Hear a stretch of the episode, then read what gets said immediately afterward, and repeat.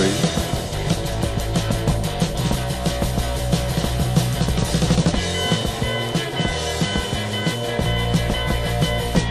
Hello, and welcome back to the Rough Trade Edit podcast. This week, my special guests are the sons of Raphael. Brothers Loral and Ronald Raphael dropped by to visit me at Rough Trade East for a socially distanced interview exploring the making of their long awaited debut album, Full Throated Messianic Homage, out now on Because Music. Described as a sci fi wall of sound and an orchestral fantasia that blossoms into a psych pop explosion, the record is also notable as being the last piece of production by Philippe Zdar before his very sad passing back in 2019. Um, the album has been seven long years in the making, and personally, for me, it was just so wonderful to speak to a band face to face in the flesh again. The passion these two have for their music and their art is really so evident. So please check out my chat with them coming up very shortly. I hope you enjoy listening to it as much as I did hosting it. So, on to new edit album drop ins this week and kicking off with the big one. My Bloody Valentine signed to Domino Records earlier this year in conjunction with announcing some much needed reissues. One of these, the band's second full length album, is a Rough Trade edit edition for this week, released in 1991 and widely regarded as a masterpiece. Loveless overwhelms the senses and is best experienced as a whole in one sitting. Here, the band moved further towards a music of pure sensation, creating textures and tones that could be felt as much as heard. My personal favourite track on this album comes in at number one on the track list and likely is a shared favourite amongst many of you. It's called Only Shallow and it goes a little like this.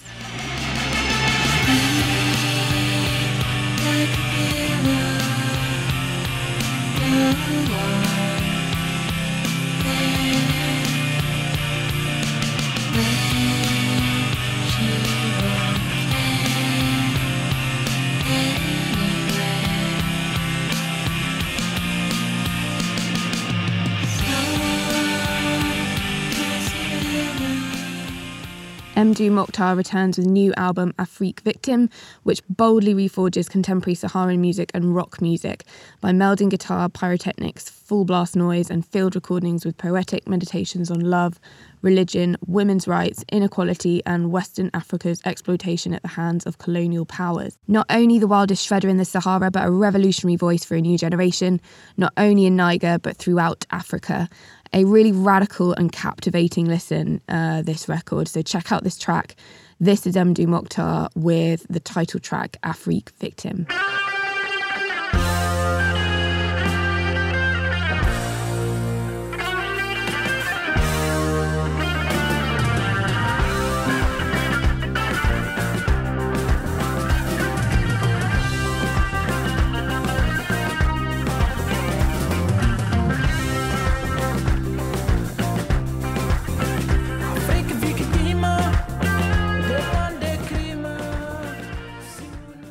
Portico Quartet's forthcoming new album, Terrain, is a three part suite drawing on American minimalism and ambient music alongside their own rich heritage as they explore new musical vistas.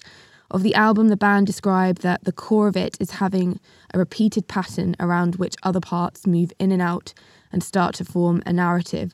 We used to do longer improvisations, not dissimilar to this, around the time of our second record, but on Terrain, we've really dug into it and explored that form. It is certainly a really powerful statement they have here, and it's a really exciting new chapter in their very accomplished catalogue. Um, the dialogue of the instrumentation is really vivid and immersive, um, and it is an album to please, I think, both fans old and new.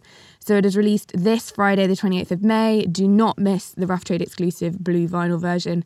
And here's a little sample for you of the latest single, Terrain 3.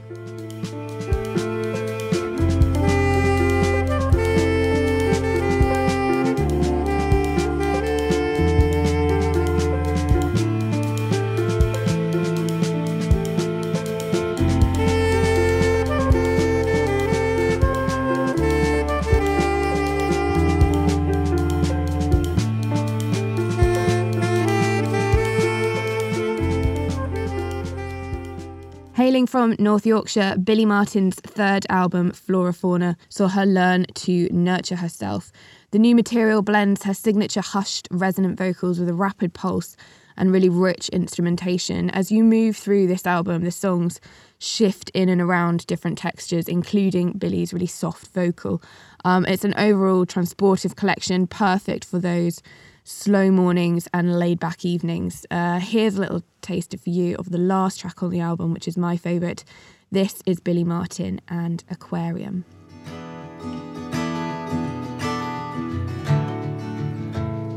Do you wanna go to the aquarium?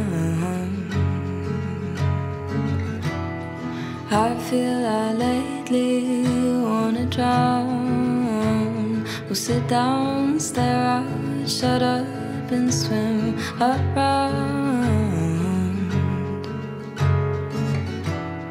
Sometimes there's nothing. That wraps our edit highlights for this week. You can, of course, as always, discover all of the music mentioned in the show, as well as all of the music I sadly don't have time to mention in the show at roughtrade.com and, of course, in our stores. Now, the clock is well and truly ticking until the first Record Store Day drop of 2021. Saturday, 12th of June, is the date for your diaries, and once again sees our stores play host to a brilliant batch of limited edition vinyl, including reissues special live LPs, exclusive RSD colour variants, and much, much more. Only available, of course, at your local independent record store. All the details on what's what at Rough Trade can be found on our blog. I will pop the link in the show notes, but do check back in these coming weeks as we count down to the big day and share fresh news and updates ahead of the event. Let's hope this bloody awful weather perks up for it, hey? Nobody likes a soggy tote bag. So, my guests this week are Ronald and Loral, aka the Sons of Raphael, whose debut album is finally here a complex and lavish body of work that fascinates and mystifies. I dug a little deeper, cocooned, though distanced, in our podcast studio at East. They're the sort of guys you could sit and converse with way into the twilight hours. They have so many stories and theories and information to share. So, a big, big thank you to them for indulging me. Please enjoy this. Thank you so much for listening, and I will catch you in the next one.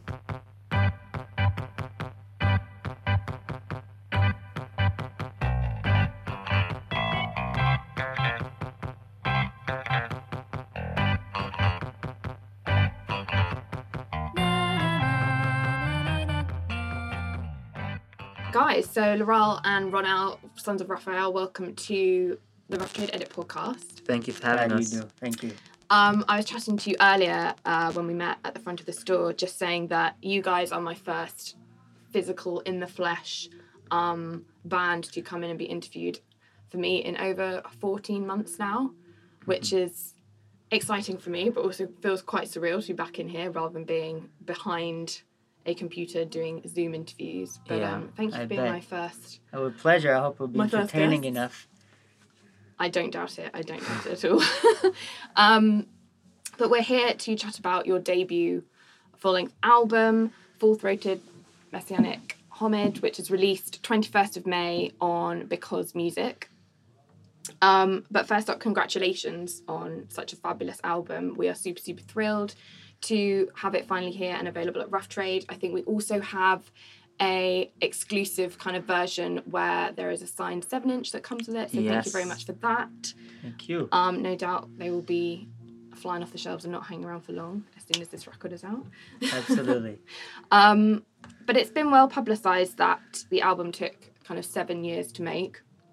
Yeah. Um, and I read a statement from you both that said, and 2,000 years of suffering accumulated within it.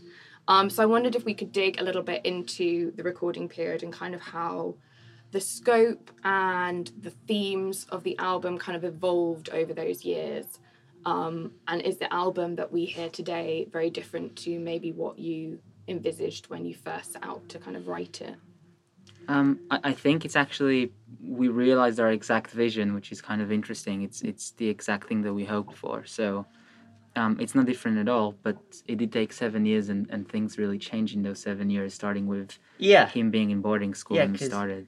It started in when I was still in boarding school, uh, and uh, and yes, and things were different. I think, for instance, in boarding school, I I wrote songs like Yeah Yeah Yeah and Devil Devil. hmm But then later, when when I was uh, you know at Oxford, I wrote Siren Music. I wrote Who Makes the Morning Darkness. It dictates the the way that you write. I think the, the, these different points in your life.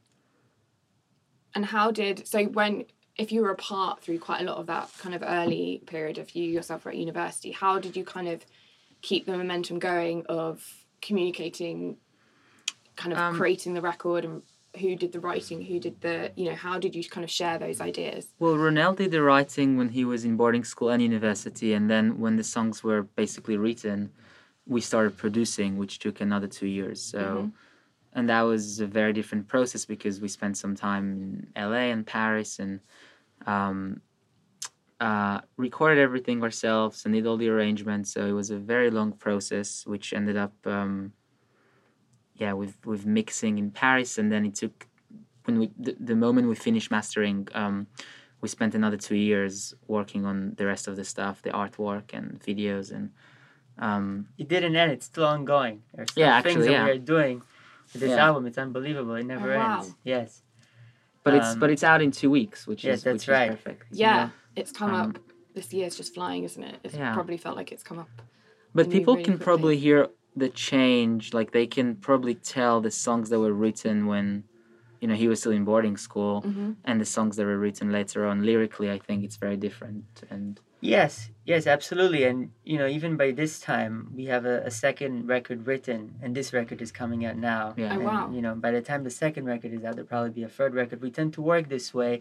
I think that um, we've released. By the time we've released Eating People, that was our first release. It's already been a few good years, Mhm. you know, and, Yeah. and, and all we wanted, all we ever cared about was was the album. Yeah. That's uh, the only thing we had in our minds. well, hopefully the second one wouldn't take seven years, because we Yeah. don't want to do that again. But Yeah. I was going to say, like, do you kind of look back and think about when you kind of first started approaching writing your debut? If you ever could have imagined that it was going to take seven years, would that have been very daunting for you? Or do you kind Um, are you very grateful now for the experience that it. I think think we're we grateful have- for yeah. the experience and we have patience for uh, long-term Yeah. objectives. Mm, good things take time. yeah. Um, Yes, and they don't come easy. yeah. We, we understand that, but we're not. We're never gonna make another another record like that. Yeah, i i again, it's all about not compromising on things, and I think our attitude with the first album was we have a vision, uh, we're gonna realize it no matter what it takes, Mhm. and we did. We didn't compromise about anything, um, and this is why it took yeah. so long. Yeah. we're Um, dictators when it comes to making music. yeah, When it comes Okay. to producing music, uh, we don't really give up on anything. Yeah. We don't compromise at all. yeah, Yeah. And, our, and our, our vision was very, very, very specific. Like everything, the way we recorded, the instruments, the the people who, you know, played some of the instruments. Everything was extremely specific. Like we, you know, we we we we drove for nine hours just to record one synthesizer for like a twenty seconds part in Wow. um, one of the songs, or you know, went to Los Angeles because we were so specific about the kind of gear that we wanted to use. Yeah, and, and the session of- musicians, you know, Yeah. we managed to track down uh, some of the greatest session musicians in the world, you know, Yeah. uh, and a lot of them actually initially when we started, when we were seeking them out, we realized that a lot of them are dead by now. But some of them are still um, Some are of still them are there still in, alive, in Los and we Angeles. Yeah, we Yeah. we had uh, all sorts of uh, all sorts of people. We had a and, uh, professional whistler on the album. She A um, professional whistler. yeah yeah Oh my god, I didn't even she- know that. greatest existed. whistler in, Yeah. in LA and probably in the world.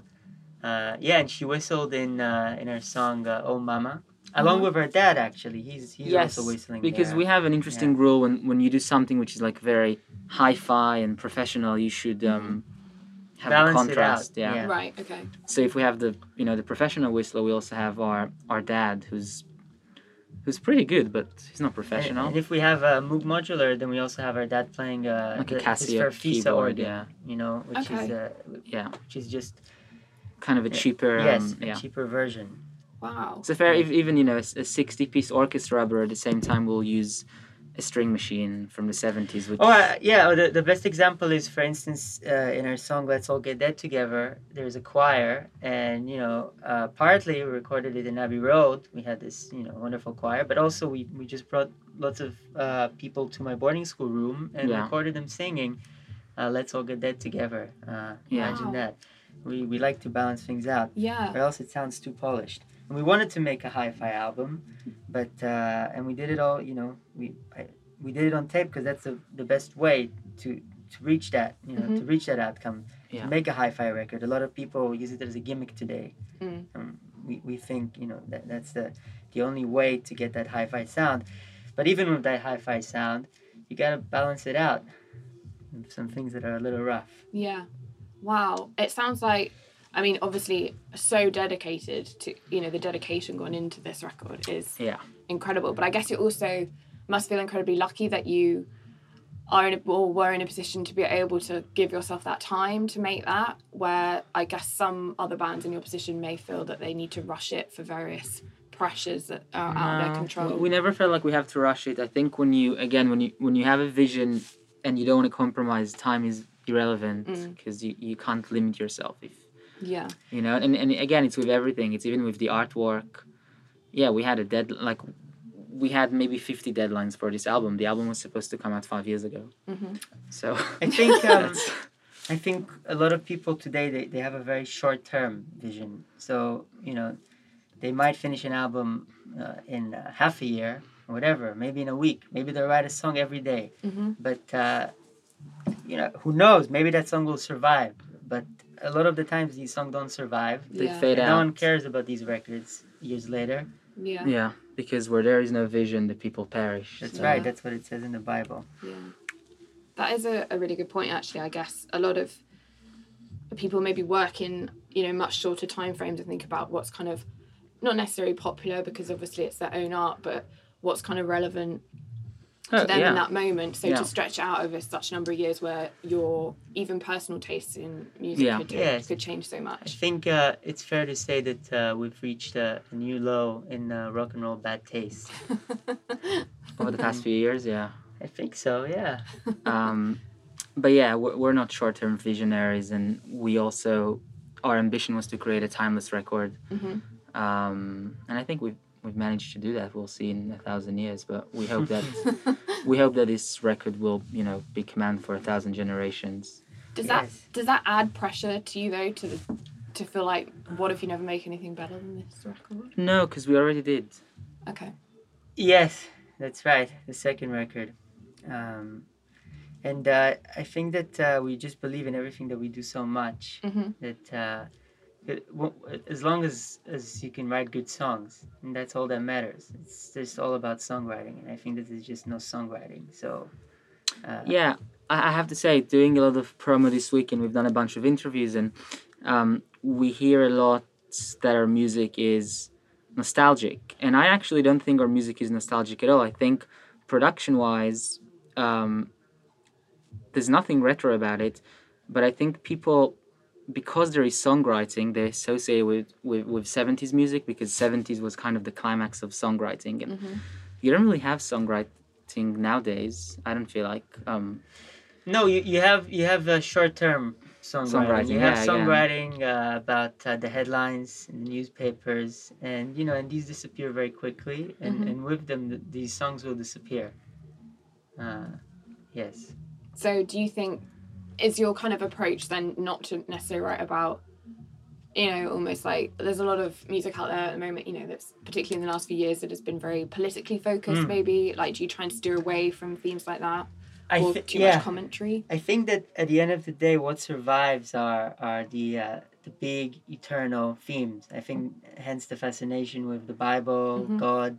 Um, it's a fascination with the you know it's it's more of a poetic fascination you know as far as the music goes.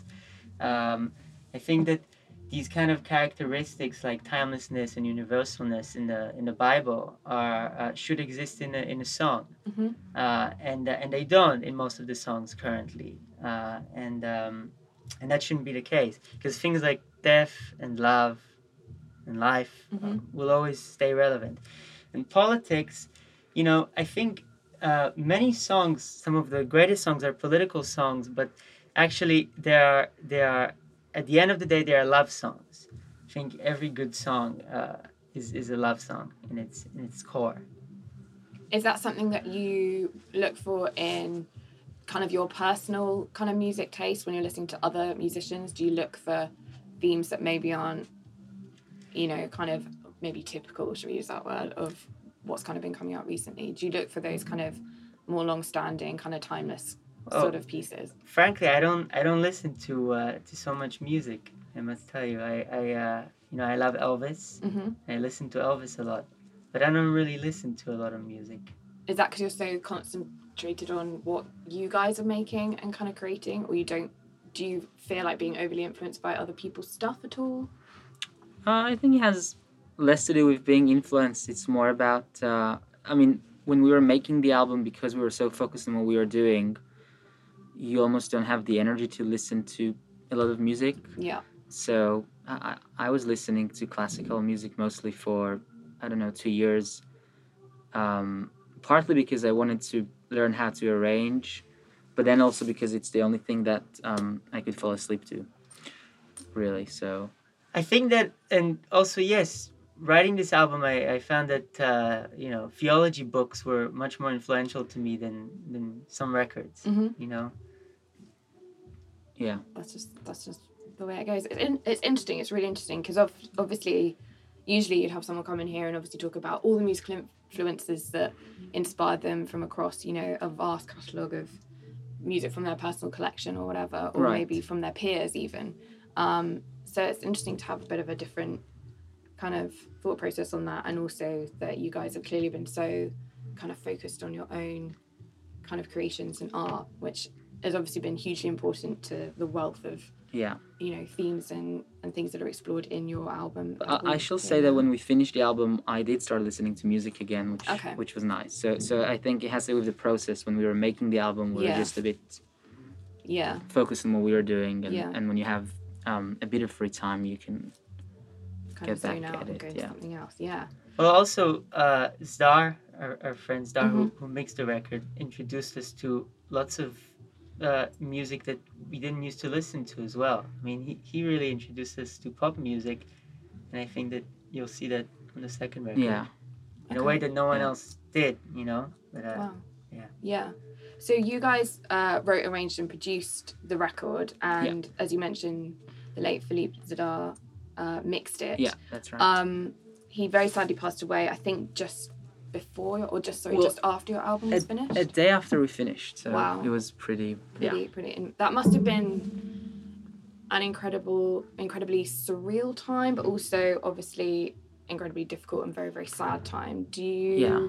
How do you kind of reflect back on that period now? Uh, it, it was very surreal because we, I mean, the, the whole thing, we wanted to work with him. Ronel didn't even know his music, which is also funny. We wanted to work with him because we met him in Paris and we just got along in, in a minute. We were Mhm. best friends. And it was obvious that we don't even have to, when we met, we didn't really speak about music. It was obvious that we like the same stuff. We like the same films and music and art. And we just, um, our friendship formed over all of that, but also um, it formed on, on just having fun cooking and doing things like that, which which we didn't really have with with anyone. So and and we went to Paris. The, the initial idea was to go to Paris for two weeks and finish the album, and we ended up staying there for um, I don't know two and a half months because not because we were working every day, just because we were We're friends and having just a good time. having a good time, Yeah. whi- which was also the first time in the process of making this album that that I, I can't describe as suffering. It was the best time because it was just fun. Um, Absolutely. so of course, yeah. So it was very and and he was, uh, I could say the, the the most influential person we came across. You know. Um, yeah. Obviously, he's you know death em- emphasized that, but um, yeah, very surreal. We we finished the album and the, the accident happened, and we're we're um, actually on our way to uh, to Italy to celebrate finishing the album. So it Mhm. was and then he was He kind knew of, about uh, that. he knew about the trip and he helped us to whatever choose all the restaurants we'd go to so he was kind of part of that trip yeah. so the whole thing was um, yeah, still still is. We we think about it every day. So. Yeah.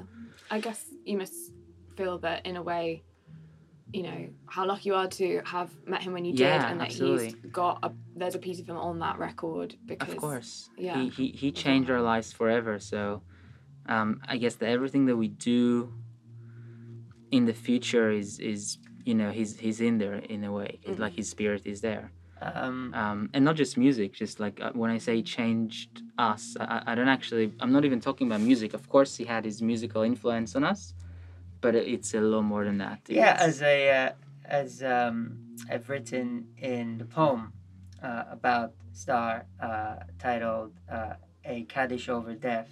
Uh, he's the angel with a parachute that inscribed our name in the book of life.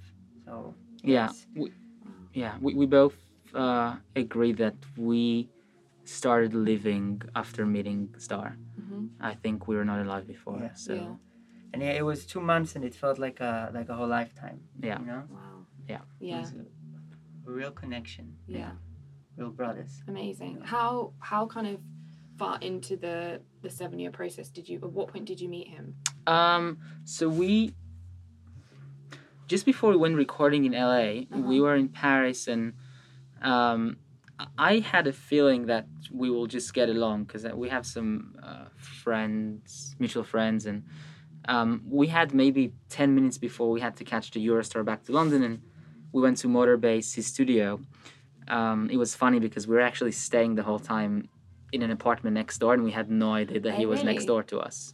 So when we got the address for the meeting, I was like, "Wait, that's Yeah, our and address." he actually saw us before. He told Yeah, us that in he Paris. recognized us just walking Oh. around there. The and He knew neighborhood. about us because okay. the label sent our music Um, over. I yeah. guess. And Uh, so yeah, that was just before. That was like year number uh, five or six before we went to record in Los Angeles, and we had ten minutes with him, and we just um, hit it instantly. We, we were just like best friends, and it was obvious. We, we didn't even talk about the mixing, but it was just like when we left, it was obvious that we'll be back in Paris in a few months. Yeah. So Yeah. you know, and he was the whole time we were still uh, we're speaking on the phone and texting and um, he he knew what we were up to in the process and how was uh, the LA recording sessions and we went back to London to do some orchestra stuff and he was aware of that so he, was kind of looking forward to it and yeah, then, and uh, also by the end, he also said that he was the only person in the whole world that could have mixed this uh, this album. Absolutely, he himself yeah. said that, and uh, It- I absolutely agree because no one else, you know, anyone else would have had a you know a nervous breakdown followed by a cardiac. he almost he almost had a nervous breakdown because when we arrived in Paris for the first time and gave him you know we recorded again seven years so you uh you have so much and and the the tracks in terms of production it's kind of a we had this vision of creating a wall of sound uh but a wall of sound that will, is a little more in terms of instruments than the kind of classic 60s wall of sound we wanted to have this futuristic wall of sound Mhm. meaning that some tracks like Who Makes the Morning Darkness or Let's All Get Dead Together, they would have 350 tracks on them.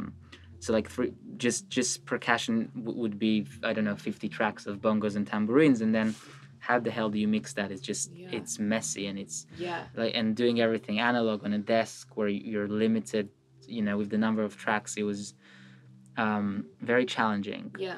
and no, I don't think anyone could, um, yeah, could have done that besides him. Also, his his way of working was great because he was ev- everyone that we've met a bunch of people before, and everyone was very technical, Mhm.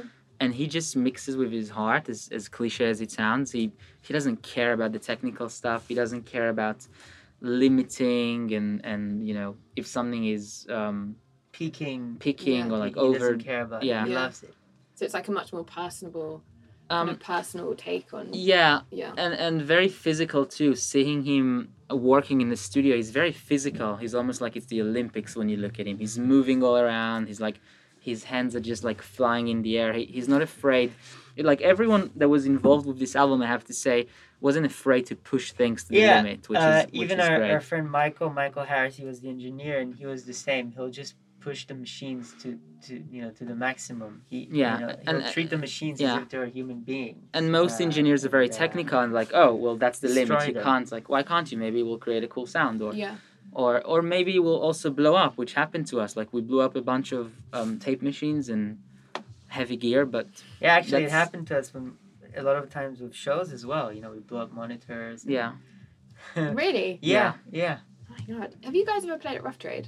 No, No, I No, was we've gonna never say, I played don't, I don't think I've, you've been here since I've been But here. um, We don't have, play a we lot of have watched shows. Our, we've watched our, our friends uh, David, Keefus, and Jade play here. They uh, they're in this band called Unloved, yes. which which are the greatest band in the world Yeah, currently. and that's an example of uh, modern music that we very much like. I Mm. think their keeps, um, keeps music today from being a criminal felony. yeah, Yeah. the, their record is um, Unbelievable. yeah fantastic. Yeah. Wonderful. Guilty of Love, it's called. Yeah. No, we had that. That must have been, was it 2018, 2019? It's kind of Uh, off the back of, we, it was the killing, the kind of music that was in Killing Eve, right? It was Uh, a, it was a while ago. Yeah. it was a while ago. yeah, I I think so. Yeah. But uh, since then, we watched them play. They played one show in London. okay. Where was that? Do you remember? No, It was one, But, uh, one but of the we- greatest shows I've yeah, watched. yeah, I They don't play very often. But we actually had some of the people that played on, our, on that record in our record. Uh, we recorded in the same studio, in fact, in Okay. Los Angeles. Yeah. Uh, we worked with some of these musicians, the greatest session musicians in the world. Yeah. You've mentioned you've worked, it sounds like you've worked with such an eclectic and broad kind of mix of people, and obviously working with Zdar, and Yeah. you mentioned your engineer. But I wanted to touch on um, just the two of you. Yeah. And could you imagine making music with anyone else other Absolutely than each other? not. And how much does being kind of brothers and siblings kind of contribute to your songwriting and your kind of vision for this project? I imagine that was quite integral to it because you Yeah, obviously have to share kind of a yeah a joint vision and We always quote uh, the Psalms uh, Behold how good and how pleasant it is for brothers to dwell together in unity. I think we feel this way very much, and uh, this whole band is founded upon, uh, you know, the family. Yeah, yeah family. In fact, Uh, yes, that's right. Yeah, we. Where- I, w- I would never um be in a band with anyone else, and he he can say the same. Um, and we always say that we wish that we had more siblings, so we can have a you know a full Yeah. orchestra or something. A drummer, at least, you know, Yeah. Yeah, something. something. But Yeah. Something. uh, could have been the Jackson Five, but it's only the two of us. Um, but in terms of vision, it's interesting because we really do have incredible telepathy. We share the same vision. Um, I don't think we ever argued about music, Mhm. and we barely argue about anything else. So Mhm. everyone expects this kind of, uh, uh, you know, brotherhood drama. Yeah, Um, They but love that. actually, people but actually, really no, love we- that, and they we- always ask us, you know, if we get into fights. They asked Yeah. us Yeah. We had this radio interview, and they said, uh, "Do you hate each other?" I said, "Absolutely not." So we don't hate each other. We get along very well. In we fact, we um we, you know, we have a great working relationship too because we live in the same building, but we have two different flats, so we spend a lot of time with each other, obviously. Mhm. Um, and yeah, it makes it it makes it easy to be honest. Uh, I I don't see myself doing music with anyone else, and that's part of the, again, part of the seven year process is because when we started, um, you know, we met a bunch of people like producers, arrangers, and the more people you meet, the the more you realize. They, they I have to deal with him like they they cannot do that. Like Mhm. we have something between us which is great. If you let um, a foreigner in it can kill the project. It's like placing dynamite under the foundations of, of the record. Mm.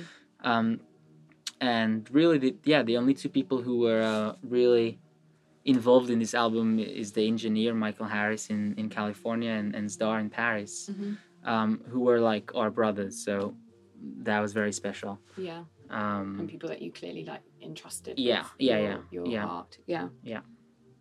um you touched on the album artwork um briefly and i wanted to talk to you about it because it's like this really striking portrait of you guys um Yeah. and i wanted to know who created it and kind of where that idea came from Um, it was it was painted by an artist called Maxim Kantor, who's um, a Russian painter that we like, and we had the idea of him doing the artwork, which everyone was against because they thought it's it would be impossible to get him. He usually does stuff for the Vatican. Yeah, uh, so and, uh, Wow. he's he not. did some stuff for yeah. like college at Oxford.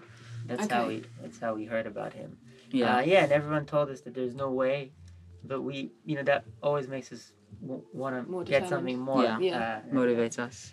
Uh, and so uh, we, uh, for months, tried to get a hold of him. Uh, we didn't give up. We would just call and call and eventually answered.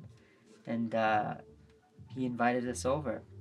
Uh, and we sat for him for, for months. yeah. Yeah. Um, Yeah. yeah. And In the same session every time. uh, it, it, It- was it was it- different sessions, it- but Yes. but what happened was again, uh, it's one of those stories where we were supposed to go for a week, Right. and it would, we just became, I guess, all of us obsessed with you know creating a masterpiece of um, Yeah. of an artwork, and it took a few months, and it was the classic uh, Sons of Raphael move where it happened to us with the album. Like we'll have people who are coming in who we want to collaborate with, so it could be session musicians or a painter, and we tell them that they're the only one that you know can do the job. Like we have to get only this guy can do the A painting life or death because situation. yeah. Because Yeah. if, if if he's not doing the artwork, then there is no artwork, and we're not going to release the album. And Wow. to that kind of extent. But then when when we get the people, um, we express dissatisfaction with their work and we criticize them and we challenge them. Mhm. And again, it's because we have a very specific vision.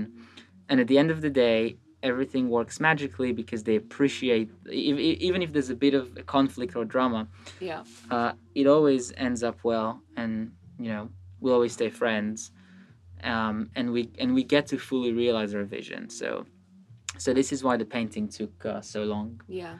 Wow. because we yeah, What an amazing. I um, didn't realize. and now I have incredible. to uh, every day that I wake up, the painting is in my flat. So I was going to ask who, It's a bit has it traumatizing. in their, in their place Yes. because there's only one original. Uh, yes, Loral.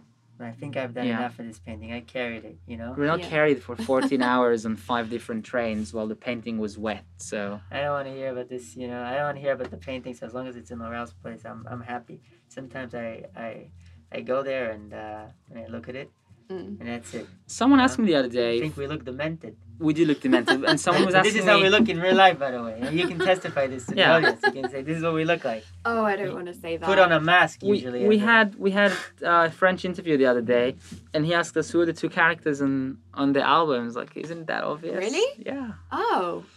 It was ob- It's obvious. I mean, that I it's didn't even think about that. It, the fact that it wasn't you. I was just like, No. that's definitely you guys. Well, you know the the good thing about it is that it actually gave Loral this this idea for the video that we did for Siren Music. You know. Oh, that- that's right. Yeah. That's how we ended up doing prosthetics because we wanted to become these characters from the painting. Of course, the the video came, you know, long before the you know the album was released, so no one knew that that, that, that was the. But it was based on the painting. We wanted to, yeah, we wanted to become those faces. Um, and we did. We, we became these characters Yeah. actually, and uh, it was wonderful. We really, really uh, uh, felt like we that that we became that. We were going from one society, Yeah. one side, and to another. I, th- I think we're portrayed as outcasts in a way, and we feel like outcasts sometimes Mhm. in, I guess, the entertainment industry. I- I think in, I think nothing changes. You know, in, in the same way that uh, when when we were in schools, uh, you know, we we felt uh, uh, uh, strange, Okay. and Yeah. I, I think that we always thought that once we, uh, you know, we go into the entertainment business, then we'll, we'll feel more welcome. Uh, I don't know why. Every time we, we talk about the outcast thing, I think about one instance where me and Ronel went to um, there was a party at at um, some club in Mayfair, right? And Mhm. and it's a members club, and we came from a show or a shoot. I don't remember. But you, you had to wear a tux, and we didn't have a tux, obviously, because we just came from somewhere. Um, and as we were standing outside, and whatever, trying to figure it out, we saw all the people that we know in this business basically coming in with their tux, Yeah. and everyone is like looking at us like we're the two outcasts, and it was just, it was kind of you know th- that whole idea basically is is happening within those five minutes like everyone that you know and everyone who pretends to be your friend too is like all these people are just coming in and they're walking inside and they look at us like oh they, they don't have a tux whatever Yeah. Um Oh, I think embrace your individuality or your. Well, we ended up going in. We yeah. ended oh up yeah going in. we were the only two people with t-shirts so there we go yeah, we persuaded them. We're very good at that. good at getting what we want. yeah. Oh, but we yeah, but of course we don't care about um. I, I think we're very much embracing our um, you know, our own individuality. Mhm. Uh, and again, this is why it took seven years because that's us. you Yeah, know? yeah. Um, that's that's a really cool thing. There's obviously so many thank you.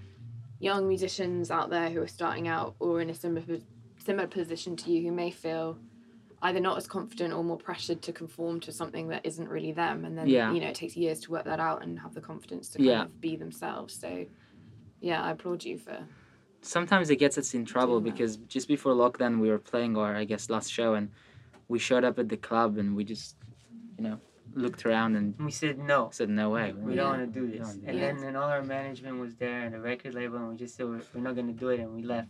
We Did- haven't played a show Didn't since. like the energy in the club.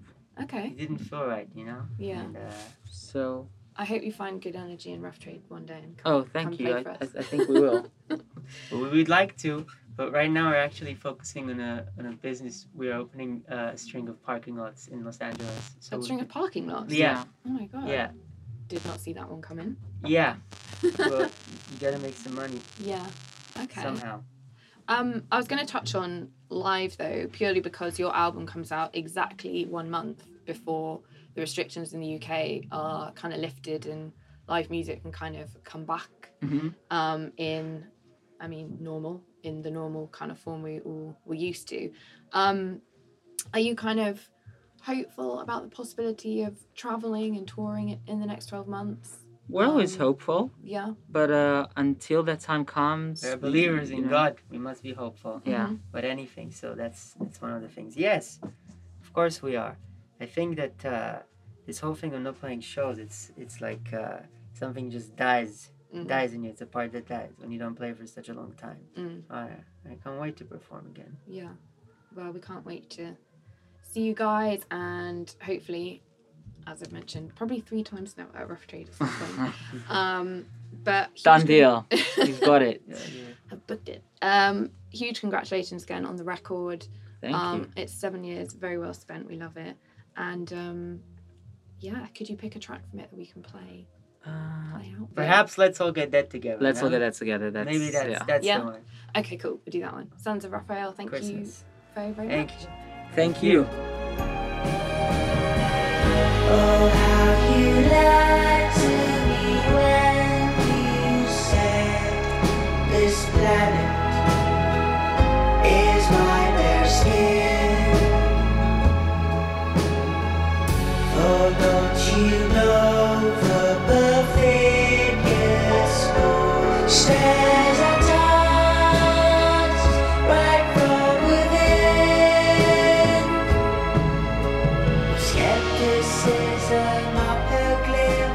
Reviews and subscriptions help to support what we do, so if you like what you hear, then please rate us on iTunes.